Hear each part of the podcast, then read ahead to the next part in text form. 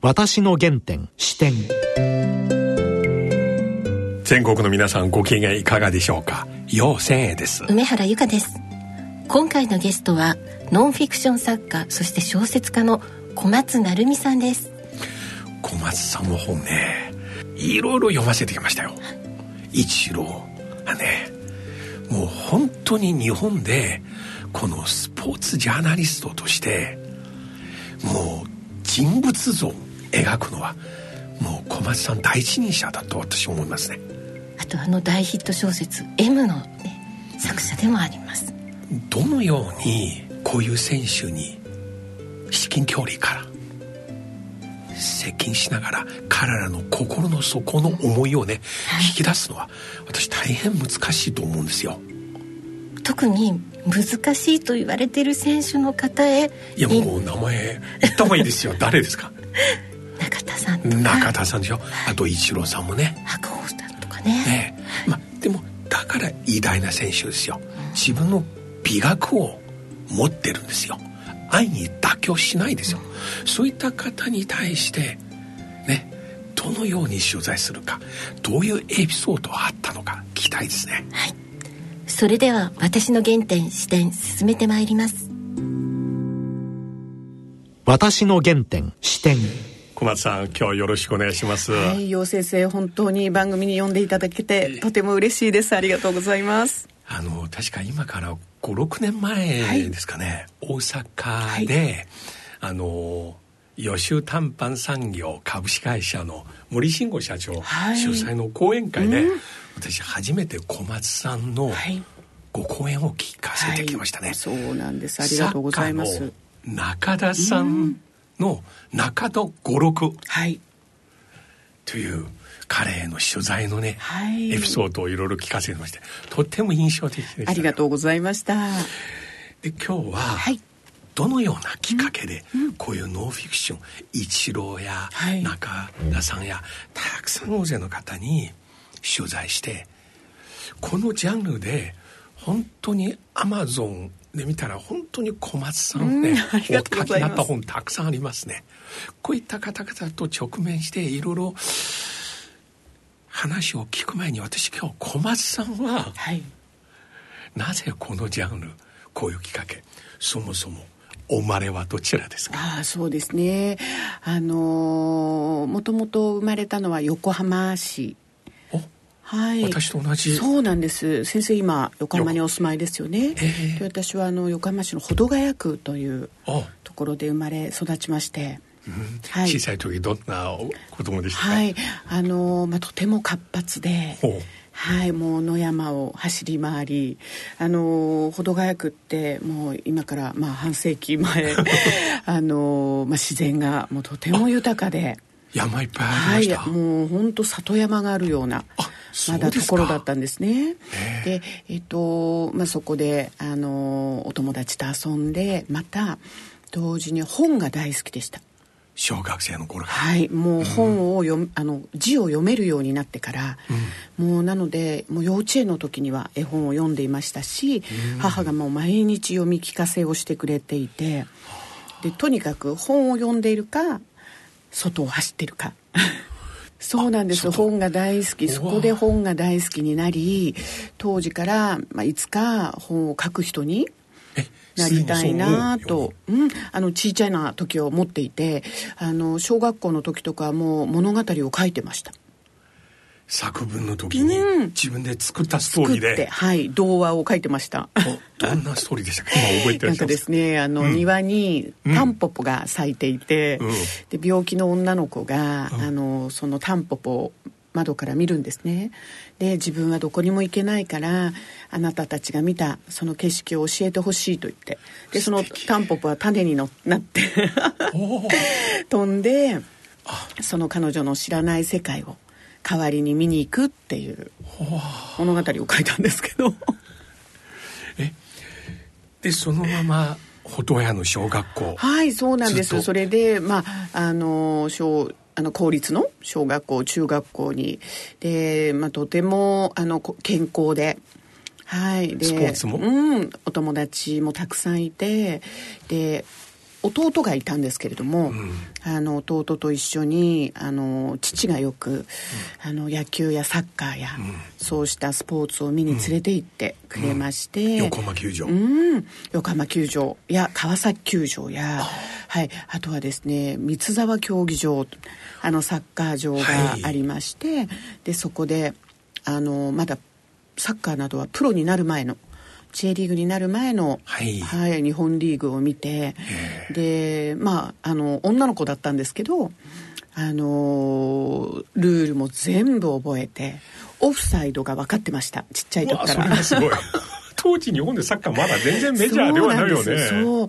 でそうしたスポーツを見ながらまあ、アスリートという、まあ、スポーツ選手への憧れもとても大きくなっていったんですね。えちなみに当時の横浜まだみなとみらいとか開発ないですまだ。ですよね。そうなんです。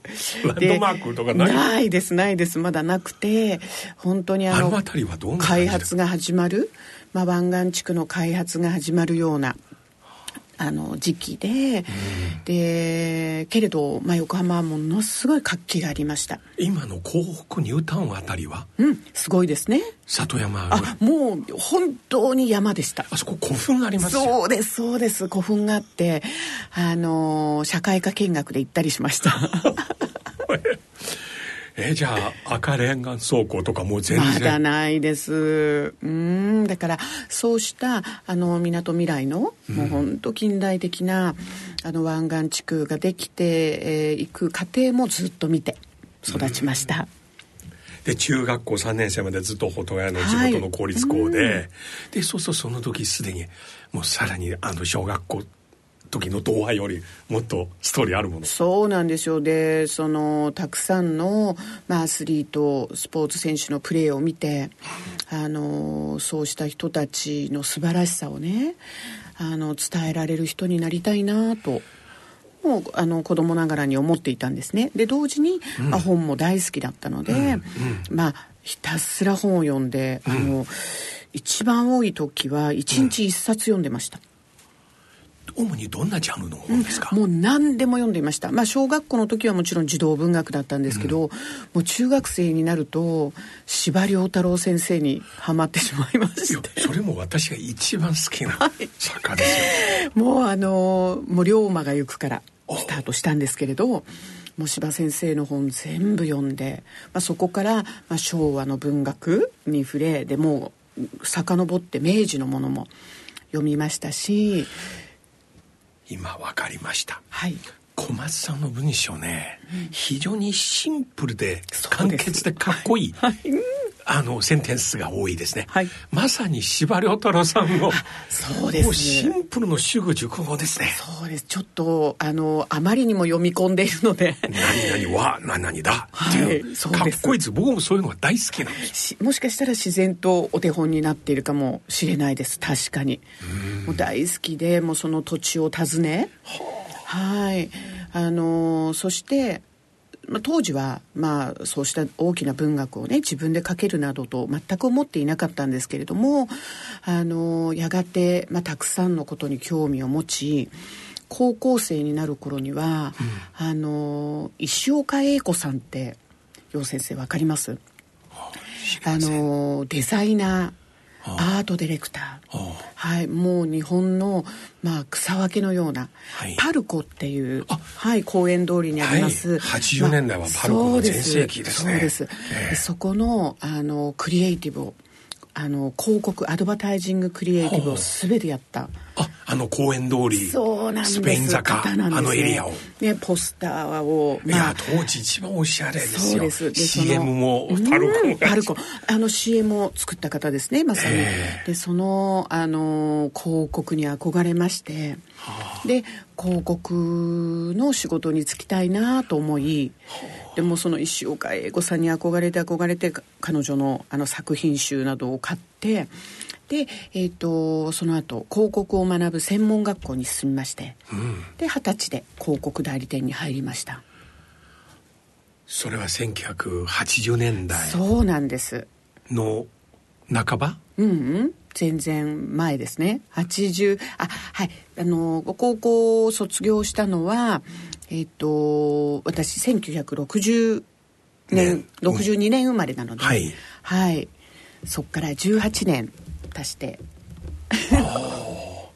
80年に。80年は本当に私の記憶ではもう本当に当時世界的にはとてもいい時代。そうですね。大好きなんですよ80年代。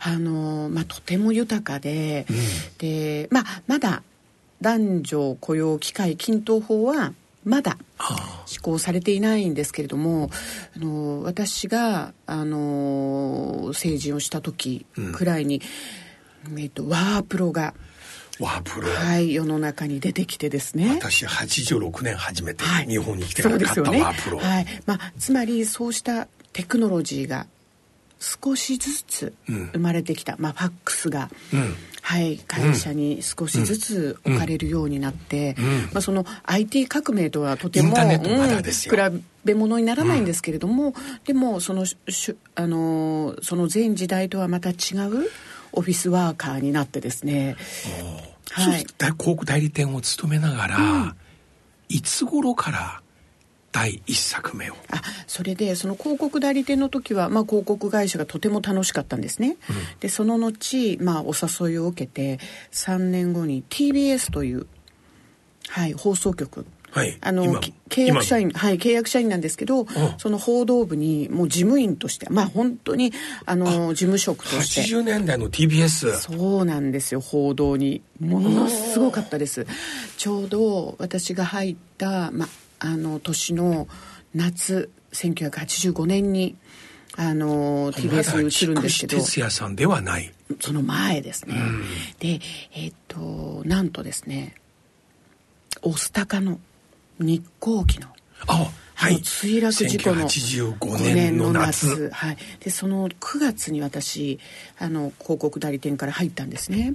なのでその報道部の若い記者さんが、モスタカに登って、はい、もうあの壮絶な現場を取材して帰ってくると、うん、でも同世代なので、はい、その現場の話を聞き、うん、で当時記者さんたちは原稿用紙にニュース原稿を書いて、うんはい、でそれをアナウンサーさんたちがもう読んでいるってもう本当にまだアナログな時代だったんですが。あこうしてニュースは伝えられていくのだと、もうそのことに感動してでその報道局で3年ほど働くんです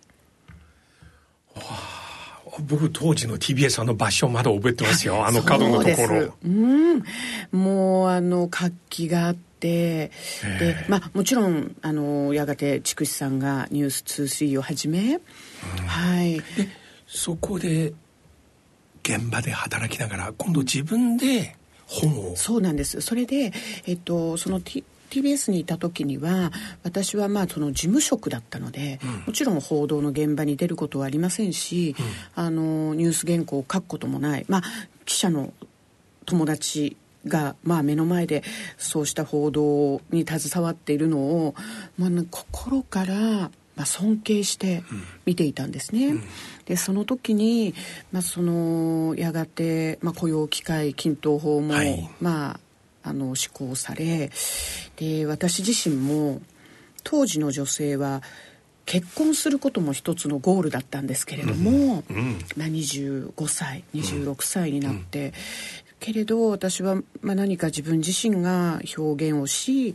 生涯まあ、あの情熱を傾けられるような、あの職業を得たいなと、まあ、その報道記者のもう毎日飛び回ってる友人たちを見ながら、そう思ったんですね。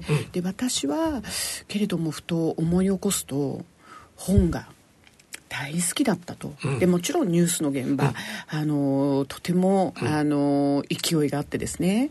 素晴らしいんですが、まあ、私はむしろ本のようなメディアで、それをまあ生み出す側になりなりたいなとなれたらいいなと思って、ものすごくそれを思い悩んでいた。その報道局で事務員をやりながら、はい、OL をやりながら、そうすると病気になってしまいましてあまり悩みすぎて。で救急車で運ばれてしまいまして。でその入院してる時にもうこんな風に悩むなんてね、うん、もうなんかちょっと自分がなんかおかしくなってしまいちょっと、うん、あのちょっと滑稽で、あのだったらば、あのこの悩んでる時間をがもったいないから、もう TBS をやめて。はい。えー、そして本を書く仕事に就けるよう、はい、ライターとしてデビューをしようと思いまして、で、えー、出版社を回り原稿を書く機会をくださいとお願いをする日々を一時期過ごしておりました。その時はつまりライターのお仕事くださいと。だけど自分が書いた原稿を全くないですから、うん、先生。最初経験ゼロ。で今ですね、うん、そんなこと怖くてできません、うん、もうあの時の自分はもうあまりにも、まあまっすぐで、はい、まあ、ある意味、はい、無邪気、はい、無知でした。けれどももうそのなりたいものに自分はなるんだという思いだけは強くてですね。最初のご本は？どういう？はい、最初はですね雑誌であの原稿を書くんですけど当時100万部売れていた「花子」っていう。わわかりますか？もうそれはもうマガジンハウス。はいそうなんです。いやもうすごいです当時はもう、はい、すごかったですよね。もう花子現象ですから、うん、でもう渋谷特集はもうそうです。大変だ。もう明日今こそね全てインあのスマホで検索しますが当時は花子で美味しいお店を探して映画も、はい、演劇も。演劇も。であと私は男性だからブルータス。はいブルータス。もうこれあのそうですよね。でその花子でお店を取材するもう本当にに小さな記事を書かせてもらいで花子で取材をスタートさせるんですけどどうしても人を書きたいなと思って、うん、でそこにスポーツ、アスリートのことを描きたいとあの子供時代に思った夢がまたふつふつと湧き上がってきてですね。最初取材された方は？そうなんですよ。それで「ナンバー」というスポーツグラフィック誌ナンバーという文芸春秋が出しています。今もスポーツ誌として大人気の、はいね、はい、その雑誌の編集部を訪ねまして、ええ、あの花子のこのお店しか書いたことないんですけれどもスポーツノンフィクションを書きたいですと、うん、で、まあ、当時スポーツノンフィクションではもう本当に名前が大きかった山際淳二さんとか、うん、沢木幸太郎さんのように、まあ、大先輩なんですけどそうした方のような作品を書きたいですと言うと。あのー、もうみんな驚いて突然こう、うん、OL のまあ、うん、あの格好をした、うん、その時ですね清掃シャネルスーツだと思っていたんでナンバーの編集部にシャネルスーツで訪ねるっていう後にみんなに、うん、笑われちゃうんですけどで訪ねて編集長に、まあ、懸命に原稿を書きたいですと言うんですね。返事は？はい。すると、まあ、そんなこと普通だったらまあ、頑張ってねいつか機会があったら、うん、はい。うん、あなたにお願いする日が来るといいねと言って多分終わりだと思うんですけど、うん、その時私のプレゼンテーションを聞いてくれた編集長、まあ、当時まだ39歳、うん、設楽敦夫さんという慶応大学山岳部、卒、えー、上村直美さんという冒険家の大親友だったんです。はいで自らも冒険をしていて、はい、でその設楽敦夫さんという若い編集長が「分かりました」と、うん、あなたのような人にしか書けない作品がきっとあるでしょう」素敵。そうそれで、えーと、新しく始める、まあ、小さな連載があるからそれを小松さんに任せましょうと言ってその連載のテーマは？食卓絶景といってですねアスリートの食事風景を取材するっていう。面白い企画ですね。面白い企画でした。それは編集長が考えたものなんですが、でも全く原稿を書いたことないので書けなかったんですが新谷学さんというですね、うん、あの後に「週刊文春」の編集長になり、はい、あの文春法を、はい今も放っている。彼が最初の私の担当編集者になってくださり彼あのナンバーが。あ彼ナンバー出身ですか？はいナンバー出身なんです。それで私の担当になってくださり、はい、もう当時もなすごく厳しく色叱られた。何度何度提出してももうこんなつまらない原稿にタイトルつけられないんですよと言って。具体的にどんなことを？おっしゃいました。あもうですね。文章に関して彼の美学は、うん、何も伝わってこないってよく言われましたし何を言いたいのかわからないと。まあ、うん、本当に短い原稿だったので彼が求める文章のスタイルは？うんと、その食卓、うん、アスリートの食卓に、まあ、どんな思いやアスリートの思いや家族の思いやそのアスリートならではの食事の真髄、まあ、それを本当は書いていかなければならなかったんですけれどもうどれを選び取って書いていいかわからなかったので、うんうん、どんなアスリートの食もうありとあらゆる方やりました。オリンピックアスリートから野球選手。もうすごい方たちばかりですよ。当時当時の。野球選手、うん、野球選手も。もうねあまりにもたくさんで印象的なのは誰印象的ラモス選手とか？ラモス。ラモス当時サッカー。ラモス選手日本よりじゃないですよね、うん、はい。あと木村和志選手とか？はい。もう本当にありとあらゆる選手でした。いやそれは小松さんと最高ですね、うん、一番一番憧れる方。はい。でオリンピックアスリートももうあの柔道の古賀選手とか、はい、レスリングの早稲田の教授になられた太田はい、はい、選手とかもう本当に本当に何何十人何百人と取材をさせていただきでその頃になるとようやくああやっと小松成美が原稿の中にいると。新谷さんが言ってくださいまして。でしたら編集長が「もう小松さんは長いものを書きなさい」と言ってくださったんですね。で今度挑戦するはい今度はサッカー日本代表です。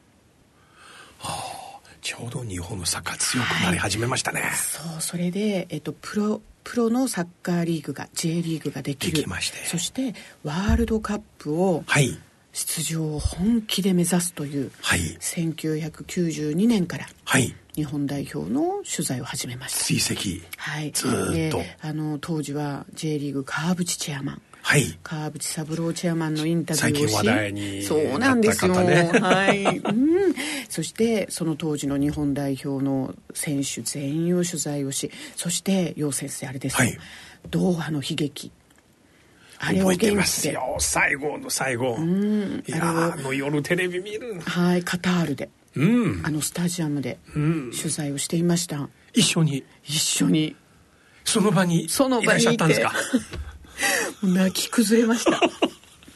で次の日にあの時にオフトっていうオランダ人監督だったんですけど、はい、まああのワールドカップに行け行けずですね、まあ、同点で、えーうん、あの引き分けてドローになり韓国が勝ち点があ勝って、ワールドカップ出場することになったんですが、あのまあ、帰りの飛行機でそのオフト監督がですね私を呼んでくれて「成、う、海、ん、と。うん、はい。あなたは私たちより有名になりましたよと言って新聞をこう差し出してくれたんですね。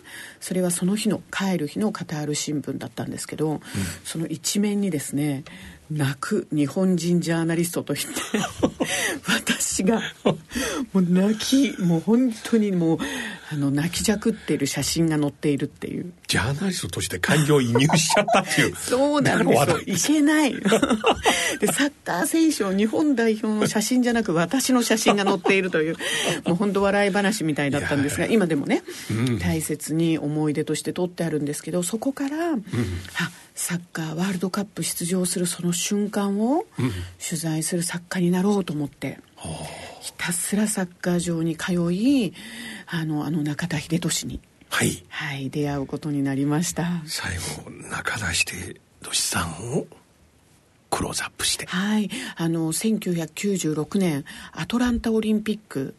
そのオリンピックで日本は、うんブラジルを破るんですね、うん、はい、その日本代表五輪代表にいた中田選手をアトランタオリンピック直前に取材を、はあ、19歳、はあ、若い。彼のこのクールの感じ本当にかっこいいですよ。そうなんですよ。あの松の名跡で自身の哲学を持ち、うん、自らの理想のサッカーを体現するためにもう懸命に走っていたんですね。けれどあまりにも理想が高くそしてまあその自分自身の思いが強いので、うん、えなかなかその協調性を持つことができない、うん、まあ若い、うんゆえにあのたくさんの人たちと圧力を生んだりした時代でもあったんですね。であの他の選手ともなかなか口を聞かないしあと記者の方たちに「帰れ!」とかって言っちゃったりするんです。よそうですか。であんな無礼なねサッカー選手を私たちは許さないとメディアの人たちが怒ったりすることもあって、まあ、彼は当時孤独でしたとても。だけど自分の美学をずっと堅持してる。もうそれを貫いてる。本当に美しいサッカー選手でした。いや美しいという言葉なんとふさわしい、はい、もうとにかくプレーが、うん、あの美しかったです。で私はその取材に行った時にどうして彼はあの人見知りだとか礼儀知らずだとか言われてしまうんだろうと。当時国歌演奏する時彼のねこの態度で話題になりましたなりましたよね。そう。まあああいうことも多分若いからゆえにねあの自分自身の思いを、まあ、ストレートに出していたと思うんですけれども私が会った中田さんは誰よりも礼儀正しくて、うん、そのサッカーに対する愛情が大きかったんですね、はいうん、で私はあ彼はとても誤解を受けやすいうん。コミュニケーションが増えてな、うん、まあ、まだ若いサッカー選手なんだなと、まあ、すぐに分かったんです、うん、なので私がインタビューをし彼の本当の思いを伝えていこうと思いました、インタビューの中で印象的なやり取りを、教えてませんか、そうですね。あの中田さんに「ライバルはいますか?」と言ったんですね、うんあなたのライバルは誰ですかとそれはイタリアの選手ですかスペインの選手ですか、はい、イギリスドイツの選手ですかと、うん、日本代表では誰がライバルですかと聞いたら、うん、彼はこう腕を組んで考えて、うん、そんなところにライバルはいないと言ったんですね。じゃあ誰ですかと聞くと、小学校の頃の自分ですと言ったんです。え？あの頃は、あの頃の僕は、えっ、ー、とどんな瞬間も仲間の動きが見えて、うん、後ろから飛んでくるパスを正確に読むことができて声をかけなくても自分の大切な仲間にパスを送ることができた。でも今は違う。今は懸命に周りを見てもう声の限りに叫んで、うん、それでも自分の意思は仲間に伝わらない、うん、けれどあの頃の自分はそれが自由自在にできた。あんなサッカーがしたい。あの小学校6年の頃のサッカーが自分にとっての理想ですって言ったんですよ。楊先生哲学者ですよね。彼がね持つこの美学はねスポーツを超える。そうなんです。一種の本当に日本の美、はい、だから彼は日本だけではなく中国アジアいろいろところでいまだに一つの伝説としてそうですよね。生きてらっしゃいますよ。憧れられる存在ですよね。も今引退後もアジア各国もうすぐ突然上海で現れて北京に現れていろいろイベントに子供との触れ合いそうです。お顔出してますね。でそういう生き方そうです。だからその子供子供が生き生きと自由自在にボールを操るそれがサッカーなのだとなので彼はあの29歳10年間、わずか私10年間あの取材をしたんですけれども私にとってはそれ本当に短い時間だった。もっとサッカーをしてほしかった、けれども彼は自分の理想のサッカーをねこの先皆さんに見せる自信がない。自信がない自分がやがて訪れることを感じられる、うん、だからその前にピークで、うんこのサッカー場を去っていきたいと言ってやめていくんですね。いや彼が配るボールのかっこよさ。そうですね。もう中盤から彼が出したボール。あとは彼のあの姿ファールほとんどしない。そうなんです頭脳を持って走ってらっしゃる。はい、で決してその相手にですね、うん、えー、暴言を吐いたりそうですね。また攻撃的なプレーをしたりしない、うん、もうねフェアプレーでしたもん。どんな瞬間も。いやしかも外国語をね、うん、スペイン語とかも、はい、そうですね。イタリア語。英語。そうですね、うん、スペイン語上手でしたこの頃この日本のオリンピックのね、うん、組織委員会の会長の話でちょっと騒いでるけどもなぜ中田さんのお名前出てこないのか、そうですね、今思いました。そうですね。本当に彼のような人がああいうアソシエーションのね、うん、トップにいたら、またね、世界の注目も、また、まあ、そのアスリートが一つになる力も持ち得たかもしれないですよね。いや小松さん、この辺りの話、もっと詳しく聞きたいですよ。はい、はい、ありがとうございます。今日は時間の関係でまずここまでですけれども、近いうちにまたその続きを。はい。たくさんありますので。私ね、はい、この本のことも聞きたいんですね。ビートルズが愛した女。そうなんです。この本が実は中田五六よりも前に出した私の初めての本です、これを次回はい。なぜこれをそうなんです。ビートルズも私の人生を変えてくれました、うん、いやはい。今日ありがとうございました、はい、こちらこそありがとうございました。私の原点視点い